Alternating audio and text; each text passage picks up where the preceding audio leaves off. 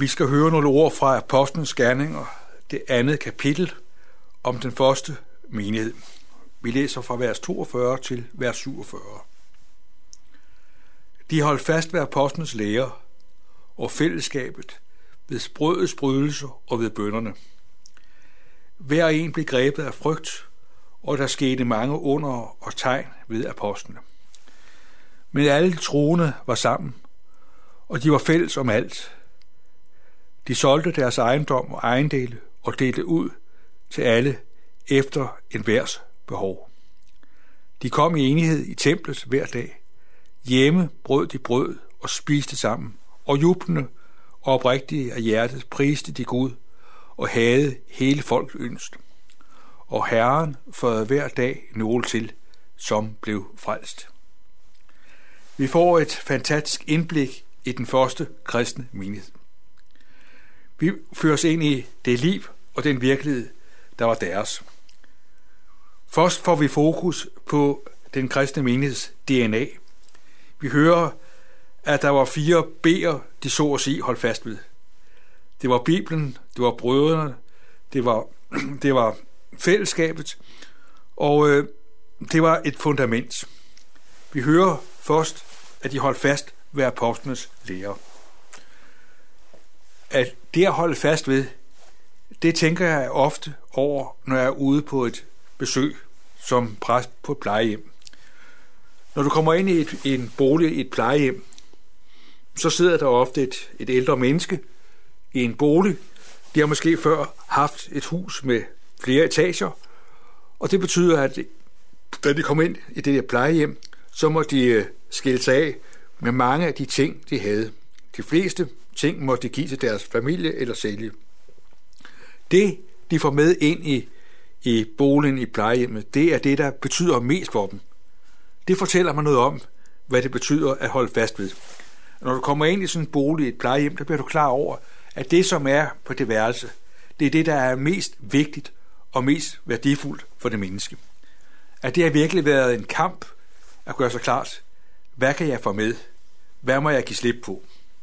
Det, de holder fast ved, det er det, de får ind i denne plejebolig. Sådan er det med de første kristne. De holdt fast ved apostlenes lære. De kunne ikke undvære evangeliet. De kunne ikke undvære det, Gud har at sige. De havde brug for at høre, hvad Gud har at sige. Derfor hører vi, at det ikke kunne undvære det at have fokus på, hvad Bibelen siger. Bibelens budskab er med til, at nære troen giver os trøst og giver os liv og vækst i vores liv som kristne. Det var det, de var optaget af, for det ord, det er et levende ord, der skænker og giver os det, Gud vil og ser, vi har brug for. Det var noget, de til stadighed var optaget af. Og derfor er det også vigtigt for os, at vi i vores hverdag får tid til at prioritere det og høre, hvad Gud har at sige. At Gud så at sige får lov til at åbne posen for sin nåde og sin barmhjertighed, så vi kan erfare, at det, han siger, det bliver til indhold for os. Det var noget, de var holdt sammen om. De drøftede det og overvejede det. De var også fælles. De levede ikke som individualister, men de havde et fællesskab sammen. Det er jo sådan, at når vi er fælles, så er vi med til at berige og styrke hinanden. Det, at vi er sammen, betyder, at vi på forskellige måder kan supplere og hjælpe hinanden til både at få hjælp til vores eget liv og forstå både det, Gud siger, og hvordan vi kan være til glæde for andre mennesker. Det er ikke sikkert, det fællesskab det var fuldkomment, men det var et fællesskab, hvor de var sammen, og de havde en erfaring af, at de sammen blev beriget. Vi hører også, at de holdt fast ved at brødets brydelse, altså de holdt fast ved nadveren. Det er at modtage syndernes forladelse ved brød og vin. Det kan godt være, at det ikke ser ud af noget stort og noget særligt. Og så alligevel, i brødet og igennem vinen, kommer Jesus os i møde. Han kommer for at styrke os og befæste troen i vores liv. At det er måske svært at forstå, men jeg har tænkt på børn, som siger, at noget af det, de bedst forstår ved gudstjenesten, det er faktisk nadver.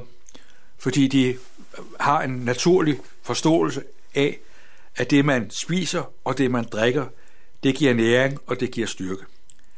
Derfor er det fantastisk godt, at vi også på den måde kan få lov til at åbne os for Guds nåde. Ved brødet og vinen får vi lov til at blive bekræftet i syndernes forladelse. Så hører vi også, at de første kristne, de holdt fast ved bønnerne. Det betyder, at de lagde alting frem for hinanden, at de styrkede hinanden, de fik en fortrolighed og nærhed med hinanden.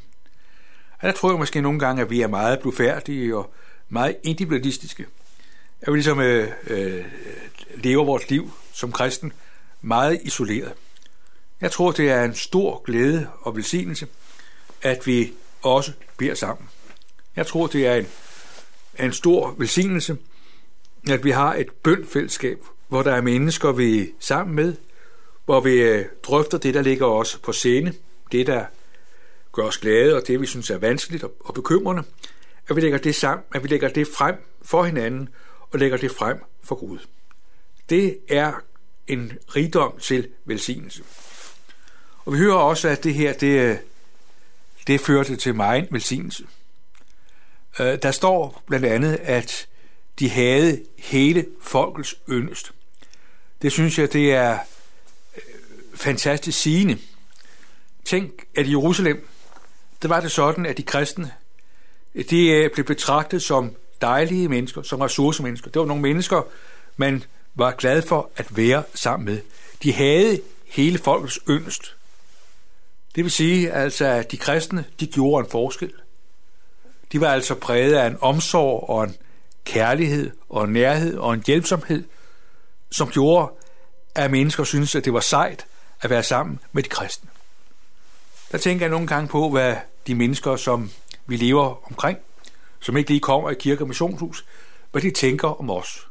Om de synes, at det er godt at være sammen med os, eller de ønsker at have distancer og at være på afstand af os. Er det, fordi vi skjuler os og lever meget isoleret, at mennesker ikke får syn for Guds godhed og Guds barmhjertighed? Her hører vi altså, at de havde hele folkets yndest. Det var noget, man talte om i Jerusalem. Tænk, det var sådan på den vej og den gade, hvor du bor, at det som blev talt om de kristne. At de kristne, der kommer i kirken, de kristne, der kommer i missionshuset, det er altså mennesker, som virkelig har noget godt at spille ind med og byde ind på. Sådan var det. De priste Gud, og så hører vi, at Herren får hver dag nogle til som befrelst. At det, at de levede i nærhed og praktiserede godhed, det gjorde, at mennesker altså erfarede Guds rigdom, Guds velsignelse, og at Gud er til. Og der tror jeg virkelig, at vi har grund til at have fokus på, at vi lever sammen med andre mennesker. At vi er lys og salt. Vi er sat til at afspejle Guds godhed. Jeg synes, det er et stærkt billede at være med et lys. Et lyset har jo en iboende kraft og en styrke. Lyset skinner for alle. Det er jo ikke sådan, at lyset, det skinner ikke bare for dem, der er vellykket, dem, der har styr på alt, og dem, som kan klare alt. Men lyset skinner også for dem, der har det svært, dem, der er på kant med loven og har vanskeligheder på den ene eller den anden måde. Et lys skinner for alle. Sådan får vi lov til at reflektere Guds godhed. Salt, det er udtryk for, at saltet har en kraft til at bevare, og sådan er vi også sat til at være et værn mod ondskab og rådenskab og ødelæggelse på den ene og den anden måde. Det var noget, der kendetegnede de første kristne. Det var det, der var i spil. Og på den måde, der virkede det at være kristen tiltrækkende og dragende på omgivelserne. Og vi hører altså, at Gud altså greb ind igennem disse mennesker. Herren for hver dag nogle til, som befrelst. Sådan står der ikke, at det sker hver eneste dag og enhver situation. Men det viser noget om, at Gud er levende, at Gud er en realitet, og at Gud er den, der også vil virke gennem os. Der står også, at de første troende, de delte det, de havde sammen. De var altså opmærksomme på, at de ikke kunne leve for sig selv, men de var nødt til, eller ikke var nødt til, de så det som en naturlig nødvendighed at være sammen. De samledes i hjemmene. Og jeg tror virkelig, at her har vi en udfordring til os. Det, at vi møder hinanden i vores hjem, i vores lejlighed, i vores hus, det er med til at skabe en åbenhed og en fortrolighed.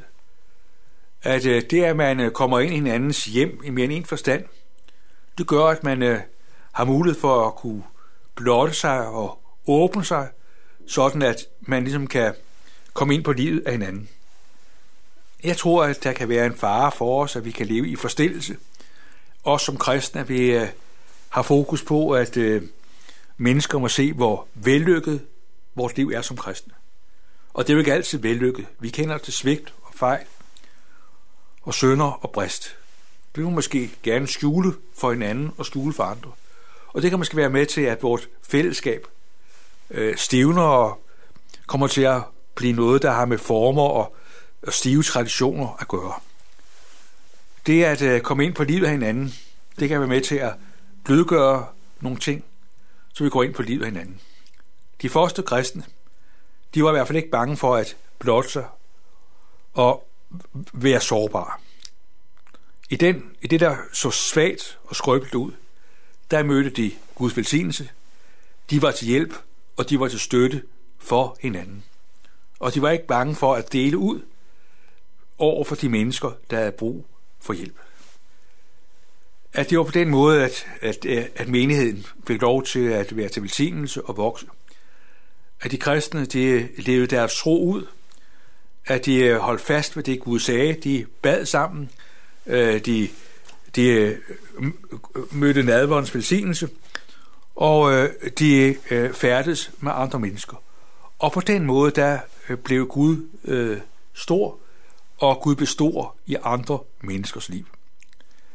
Jeg tror, det er godt for os også at have visioner om, at Gud vandt, at både Gud kan og vil gribe ind til frelse og fornyelse, også blandt os. De første kristne var ikke fejlfri, og de var ikke fuldkomne. Men det var mennesker, der levede i Guds nærhed, og på den måde blev deres hjerte og deres liv åben på en måde, så det også rørte ind i andre menneskers liv og hverdag. I en sådan grad, at de havde hele folkets ønske. Det drømmer jeg om, må være det, der kendetegner de naboer, jeg bor sammen med, på den vej, jeg bor på. At mennesker må ligesom sige, at de her kristne, de er altså ressourcepersoner. Det er altså mennesker, der er alt mulig grund til at være sammen med, fordi de formidler noget, som ingen andre har. Amen. Lad os takke og bede. Himmelske Far, vi takker dig, fordi vi får lov til at leve under din nåde og din velsignelse. Tak fordi, at vi får lov til at holde fast ved det, du siger, fordi det fører til liv og styrke. Tak fordi vi også har et kristent fællesskab, som vi kan støtte hinanden i og berige hinanden med. Vi takker dig, fordi vi får lov til at få syndernes forladelse rakt igennem nadveren. Vi takker dig, fordi vi får lov at lægge alting frem for dig i bøn. Vi beder om, at vi ikke må leve i forstillelse, men i åbenhed leve med hinanden, bære over med hinanden, hjælpe hinanden, tilgive hinanden. Og så beder vi om, at det også hos os må være sådan, at mennesker, i hvert fald nogle mennesker, må se, at vi kristne, vi har virkelig noget godt at spille ind med. Og tak fordi du er den, der kan gribe ind i menneskers liv. Tak fordi du har gjort det i vores liv. Vi beder om, at det måske også i andres liv. Vi beder om, at du må velsigne os og være os nær. Amen.